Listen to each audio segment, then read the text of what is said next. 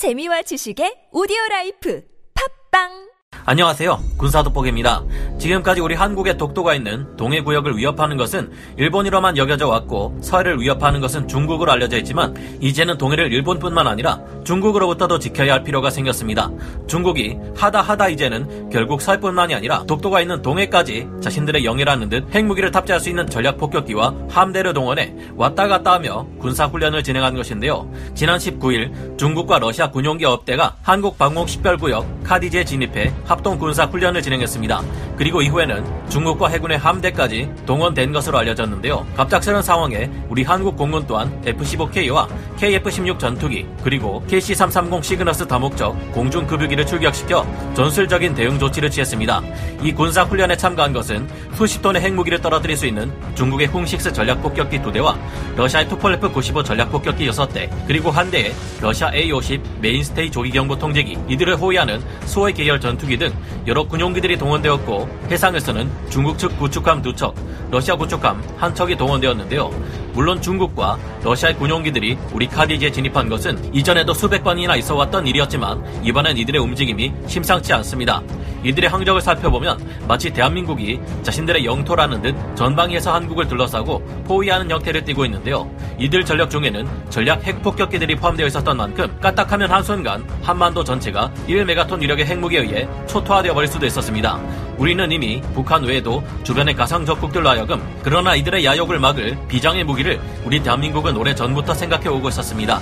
2015년 미 해군의 장교였던 데비드 서치타는 이 방법이 중국에게 있어 가장 큰 위협이 될 수 있는 이유로 크게 세 가지를 들어 자세히 설명했는데요. 이 방법을 실행하기 있어 반대하는 이들도 적지 않았기에 이제까지 실현되지 못하고 있었지만 말로만 평화를 이야기한다고 해서 평화를 얻을 수는 없다는 것을 우리는 지난 인류의 역사를 통해 너무나도 잘 알고 있죠. 지금부터 중국이나 러시아, 일본의 야욕을 막을 한국의 비장의 무기가 무엇인지 지금부터 알아보겠습니다. 전문가는 아니지만 해당 분야의 정보를 조사 정리했습니다. 본의 아니게 틀린 부분이 있을 수 있다는 점 양해해 주시면 감사하겠습니다. 이번 중국과 러시아의 합동훈련이 위협적인 이유는 이들이 이제 서해뿐만 아니라 동해까지 손에 넣을 야욕을 가지고 있다는 것을 보여주기 때문이며 이러한 의도는 그들의 폭격기들이 어떤 경로를 통해 동해로 들어왔는지를 통해 적나라하게 드러납니다. 이번에 동원된 중국의 훙 six 전략 폭격기 두 대는 원래 한참 떨어져 있는 중국 동남부의 안후이성 안칭시 동부전구 제10폭격 사단에 있었던 전략 폭격기들이었는데요. 그런데 이들은 왜인지 곧장 한반도로 날아오지 않고 북쪽의 옌볜 조선족 자치주 옌볜 공군 기지 쪽으로 이동합니다. 그리고 이 지역에서 중국 폭격기들은 러시아의 아무르 쪽에서 날아온 투폴레프 95 전략 폭격기 전력과 합류해 동해 쪽으로 내려왔는데요. 한국의 합동참모본부가 밝힌 바에 따르면 지난 19일 오전 10시 50분 중국의 훔식스 전략 폭격기 2대, 러시아의 투폴레프 95 전략 폭격기 4대가 독도 북동 방향에서 우리 방공 식별 구역 안으로 진입했다가 빠져나갔다고 밝혔습니다. 그리고 오후 4시 30분부터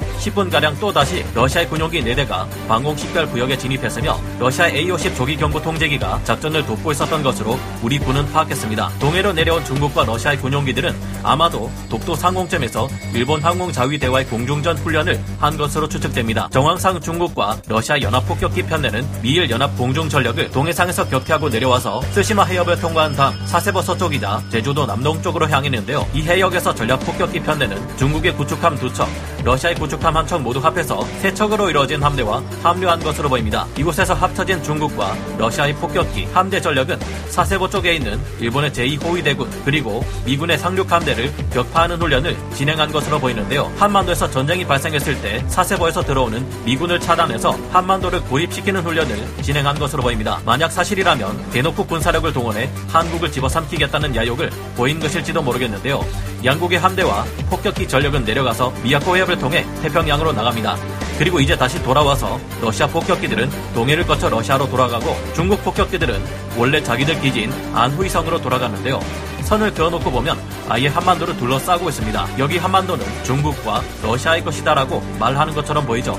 이번 그들의 훈련은 우리 한국과의 약속과 달리 사전 통보가 이루어지지 않은 상태에서 진행되었으며 갑작스런 러시아와 중국의 전략 폭격기들이 출현함에 따라 우리 공군에서도 중국, 러시아 측 전력보다 더 많은 수의 F-15K 전투기와 KF-16 전투기를 긴급 출격시켰고 KC-330 시그너스 다목적 공중급유기 한 대 또한 함께 출격했습니다. KC-330 시그너스 공중급유기는 한번의 공중급유로 전투기 한 대당 약 1시간의 작전 임무 시간을 증가시켜주는데요. KC-330 공중급유기가 군사작전을 위해 투입된 것은 이번이 처음이라고 하는데요. 이날 훈련에서 중국과 러시아의 폭격기 편대는 일본의 방공식별 구역인 JADIZ에도 진입했기에 일본 항공 자위대 군용기들까지 긴급 출격하는 등 동아시아 안보 차원에서의 팽팽한 긴장감이 고조되었습니다. 중국과 러시아가 우리 한국의 방공식별구역 KADIZ에 진입한 이런 일이 처음은 아닙니다. 이전에도 2019년 7월 23일 중국의 훙 six 전략폭격기와 러시아의 투폴레프 95 전략폭격기, A-50 조기경보 통제기 등 군용기 5대가 우리 KADIZ에 진입한 바 있으며 이 과정에서 러시아의 A-50 조기경보 통제기 한 대는 독도 인근의 한국 영공을 두 차례에 걸쳐 7분간 침범한 사실이 있는데요. 2019년 12월 합참이 작성한 군 내부 자료인 백두체계 능력 보강 2차 사업 소요 검증 보고서에 의하면 중국 군용기들은 2016년 40여 회 카디지에 진입했으며 2017년에는 60여 회, 2018년에는 200여 회, 2019년에는 150여 회까지 마치 제 집 드나들듯이 했다는 것을 알 수 있습니다. 러시아 군용기들 또한 2016년에 카디지를 10회 진입했고 2017년에는 30회, 2018년에는 30회, 2019년에도 30회의 기록을 남겼는데요.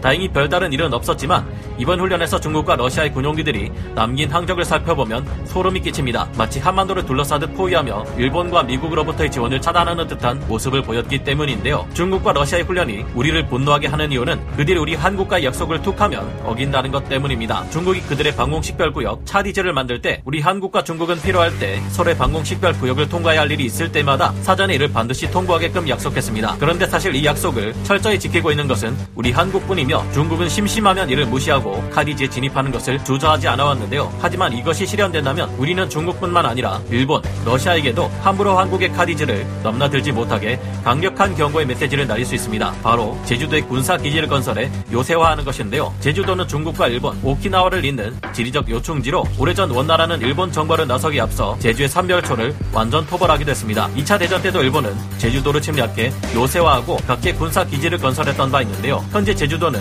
한국과 일본, 미국과 중국 의 관계에 있어 굉장히 중요한 군사적 요충지가 될 수 있으며 중국 해군이 한국을 노린다면 가장 먼저 이곳에 상륙 전단을 동원해 손에 넣으려 할 가능성도 있어 보입니다. 데이비드 서치타라는 이름의 한 미 해군 장교는 2013년 미국 육군 대학원의 제주 해군 기지 동북아의 전략적 함의라는 보고서를 제출했습니다. 이 보고서에 의하면 제주 해군 기지가 중국 경제 심장부에 해당하는 서해와 동중국해 그리고 대한해협의 합류 지점에 위치하고 있기 때문에 이 지역의 해군 기지가 건설되면 중국으로서는 경각심을 가질 수밖에 없다는 내용이 담겨 있습니다. 서치타는 중국이 제주 해군 기지를 위협으로 간주하는 데에는 몇 가지 전략적 두려움이 존재하기 때문이라는데요. 첫째로 서해 봉쇄와 관련된 이유입니다. 중국은 오래 전부터 유사시 일본 열도에서 필리핀까지 이어져 있는 제1열도선이 봉쇄될 것을 우려해 왔다고 하는데요. 제1열도선 북쪽에 해당하는 제주도에 해군 기지가 건설되면 이러한 우려가 더욱 커질 것이라는 전망입니다. 한국과 미국의 해군이 칭다오, 다리엔, 리순, 후르다오 등에 주둔한 중국 해군의 활동을 옥죄할 수 있다고 보기 때문인데요. 둘째는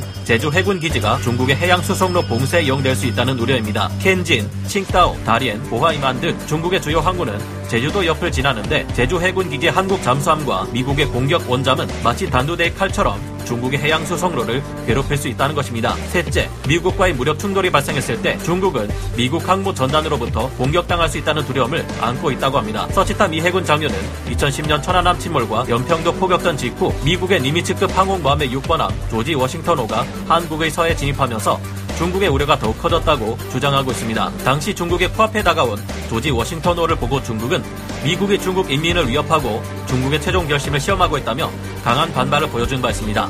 제주 해군 기지는 미 해군의 10만 톤급 항공모함을 정박시킬 수 있는 넓은 면적을 가지고 있는 것으로 알려져 있기 때문에 제주 해군 기지 건설은 중국의 우려를 자극할 것이라 주장했습니다. 특히 미 해군 항모 전단의 전투 반경이 500캐리에 달한다는 점을 고려해 보면 제주에 정박한 미 해군 기지는 5시간 이내에 베이징을 공격할 수 있는 위치에 있다고 덧붙이기도 했습니다.